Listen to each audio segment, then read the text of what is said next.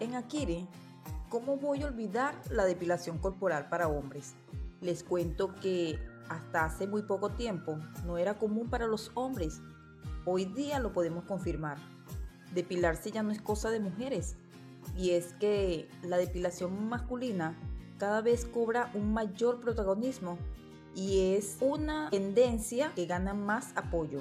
Son diversos los motivos para que los hombres busquen soluciones para depilarse y acabar con el vello en diferentes zonas del cuerpo, por estética, deporte, calor, sensación de limpieza y el gusto de las mujeres.